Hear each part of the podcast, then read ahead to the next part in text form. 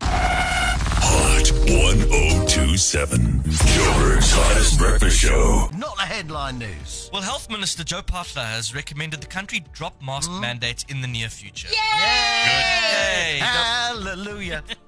But don't worry, Johnny, you can still wear those latex ones on Friday.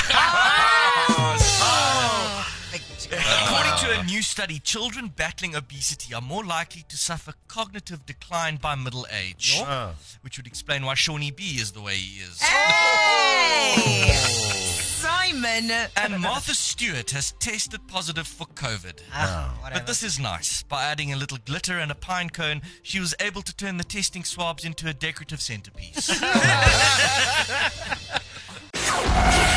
Joburg's oh hottest breakfast show. Weekday 6 to 9 on Hot 1027.